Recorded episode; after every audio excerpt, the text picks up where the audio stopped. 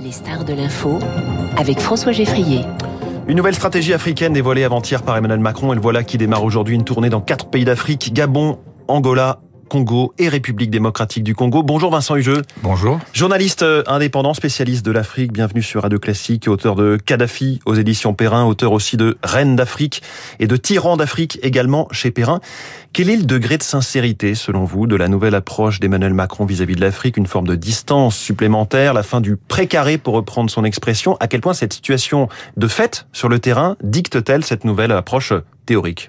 Alors, je suis pas sûr que la sincérité soit une euh, catégorie euh, politique pertinente.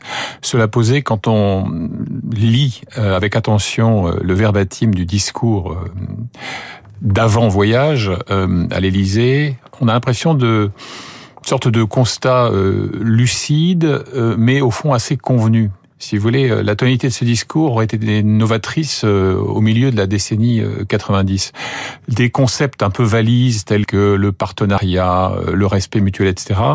au fond, colorent la parole officielle depuis maintenant un petit quart de siècle. Mmh. simplement, ce qui est parfaitement exact, c'est que la France aujourd'hui en Afrique n'est plus proactive mais réactive. Elle est contrainte de s'adapter, elle subit plus qu'elle n'envisage euh, l'avenir, on dessine les, les, contours. Quand on regarde par exemple l'éviction des forces françaises au Sahel hein, par les juntes maliennes et, et, burkinabées, on voit bien que le retrait qui était programmé au fond, euh, qui était inscrit euh, à l'agenda, a été précipité par une adversité nouvelle. Donc au fond, je vois ce voyage, au-delà de ces ambiguïtés sur lesquelles nous reviendrons sans doute. Je vois ce voyage comme une tentative effectivement de reconnexion avec euh, non seulement des, les pouvoirs africains, mais surtout des sociétés africaines qui ont été infiniment perméables à toute une propagande euh, qui a surfé sur ce que je préfère appeler le ressentiment anti-français que le mmh. sentiment anti-français, qui est à la fois euh, l'héritage assez pesant d'arriérés coloniaux qui n'ont jamais été véritablement soldés, et aussi d'une intense campagne de propagande menée notamment par la Russie, mais pas seulement, et qui vise en quelque sorte à sataniser euh, les travers postcoloniaux de la France. Vous dites la France subit euh, plus qu'elle n'est à la manœuvre, que ce soit sur euh, cette opinion publique africaine ou sur la présence, l'arrivée massive du groupe Wagner en lieu et place quelque part de nos soldats français. On manque de ressources dans les deux cas, on est un petit peu désemparé. On a surtout manqué, alors toujours se méfier de la lucidité rétrospective, mais je pense qu'on a manqué d'acuité dans euh, l'analyse, la perception euh, des effets dévastateurs de ces campagnes de propagande.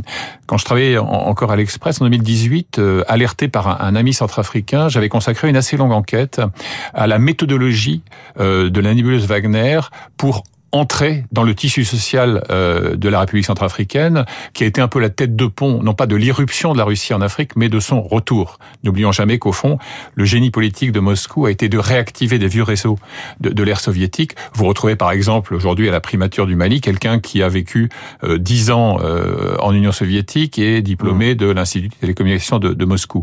Et je pense qu'on a vrai, un temps de retard très difficile à rattraper euh, par rapport à, à, cette propagande. Il a quand même fallu attendre 2022 euh, au détour euh, d'une mise en scène assez grotesque. D'ailleurs, le, le, charnier de Gossy, un charnier imaginaire qui avait été bricolé par euh, les soudards de Wagner et des militaires euh, maliens et imputé euh, à la France pour que l'état-major enfin diffuse des images captées par un, un drone qui attestait le, le, caractère assez assez grossier de la mise en scène. Mmh. Donc, on a pris ce retard-là. Et puis, il y a un autre élément euh, sur lequel il faut, il faut s'arrêter quelques secondes, c'est que vous pourriez avoir euh, un discours parfaitement rationnel, euh, étayé par des éléments factuels imparables. Ce discours n'imprime pas, il ne prend pas, parce que euh, tout ce qui a été charrié, notamment par la toxicité des, des réseaux sociaux, euh, fait en sorte que, de toute façon, il y a une focalisation sur une France qui serait coupable de tous les maux, qui serait animée par des dessins funestes néocoloniaux et parfois fantasmés. Et on n'a pas lancé une contre-attaque, une contre-offensive, ce qu'on appelle les contre-discours sur ces mêmes réseaux sociaux? Mais, Comme on dit en bon français, euh, too little, too late, trop peu, trop tard. Ah, et puis en plus des tentatives, effectivement, euh, sur les réseaux dits sociaux qui ont été relativement maladroites ou insuffisamment pro, professionnelles pour véritablement contrecarrer mmh. le côté tsunami. vous savez, moi j'en discute assez souvent avec des, des, des amis africains qui m'expliquent eux-mêmes navrés d'ailleurs qu'ils ne parviennent pas à imposer un, un contre-discours dans leur propre société. Ce qui veut dire que la riposte, elle existe, mais elle suppose du temps, des moyens. Euh, elle suppose aussi d'y mettre des formes dans, dans, dans, le choix des mots. Il ne faut pas imaginer que euh, en simplement euh, Emmanuel Macron, il faisait allusion dans son dans son discours de l'autre jour.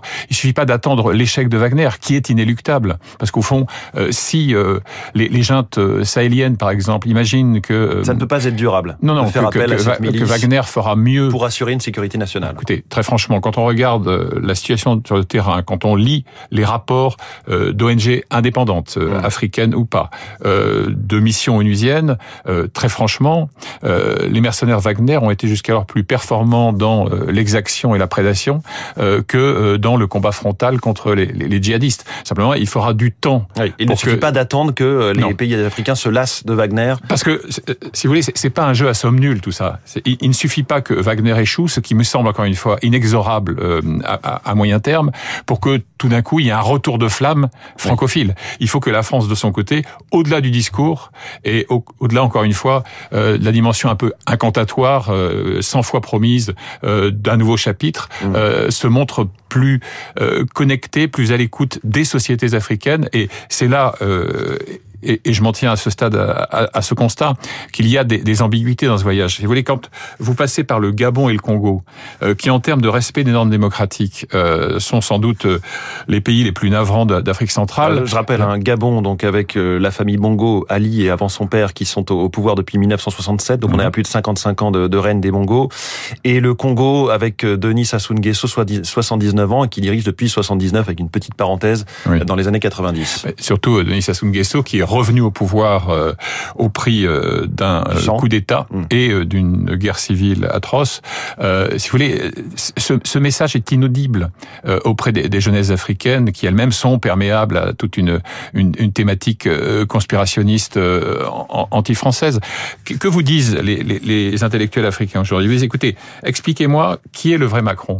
Est-ce que c'est celui qui, courageusement, il faut le reconnaître, regarde l'histoire en face le Cameroun, euh, le Rwanda, euh, la restitution des biens culturels pillés ou, ou dérobés pendant la période coloniale. Même l'Algérie. Euh, mm. et, et, les tentatives, bon, euh, laborieuses comme on le sait euh, vis-à-vis d'Alger, ou est-ce que c'est celui qui euh, se précipite à N'Djamena au lendemain de la mort d'Idriss Déby pour euh, adouber une succession à la fois dynastique, militaire et inconstitutionnelle? Oui. Donc à partir de là, encore une fois, le message français est indéchiffrable et on ne peut pas se contenter de, de, formules ronflantes pour convaincre qu'il y a eu vraiment une sorte de nouveau cap. Vincent Hugeux, il y a aussi la question économique, puisque comme souvent dans ce genre de visite, Emmanuel Macron emmène dans cette caravane, dans mmh. cette délégation, des patrons petits et grands. Euh, il y a des entreprises comme Total Energy ou, ou Invivo pour l'agriculture. Est-ce que là aussi la France n'est pas restée sur ses acquis en, en considérant bien souvent euh, que euh, c'était euh, là une forme de précaré, que donc les marchés allaient revenir aux entreprises françaises sans faire d'efforts ni sur les prix ni sur la qualité du, du service ou du produit? Non, ce, ce, constat a été très très longtemps pertinent. Moi, je me souviens par exemple de représentants de grandes sociétés françaises qui étaient sidérés qu'à euh, l'ouverture des enveloppes sur un, un appel d'offres plus ou moins transparent, ce ne soit pas la société française qui, oui. presque de droit, euh, allait euh, rafler euh, le marché au prétexte que les relations entre Paris et Abidjan, par exemple, étaient, étaient excellentes.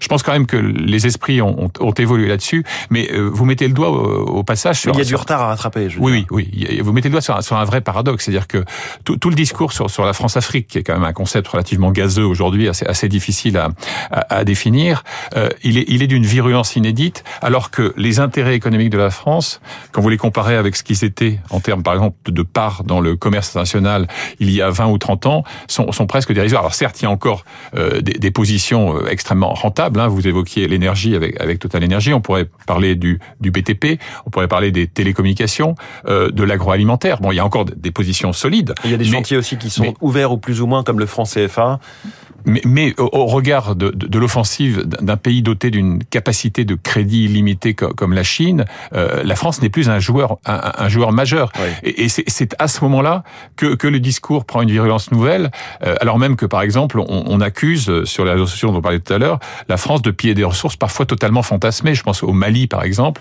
euh, où vous avez comme ça tout un discours euh, sur la présence Barkhane qui n'aurait été qu'au fond le fauné mmh. d'une sorte de néocolonialisme économique. C'est un fantasme. On a parlé du Gabon et du Congo. Cette tournée d'Emmanuel Macron l'emmène aussi en Angola et en RDC, République démocratique du Congo, deux pays qui pour le coup ne sont pas dans le précaré euh, français en Afrique.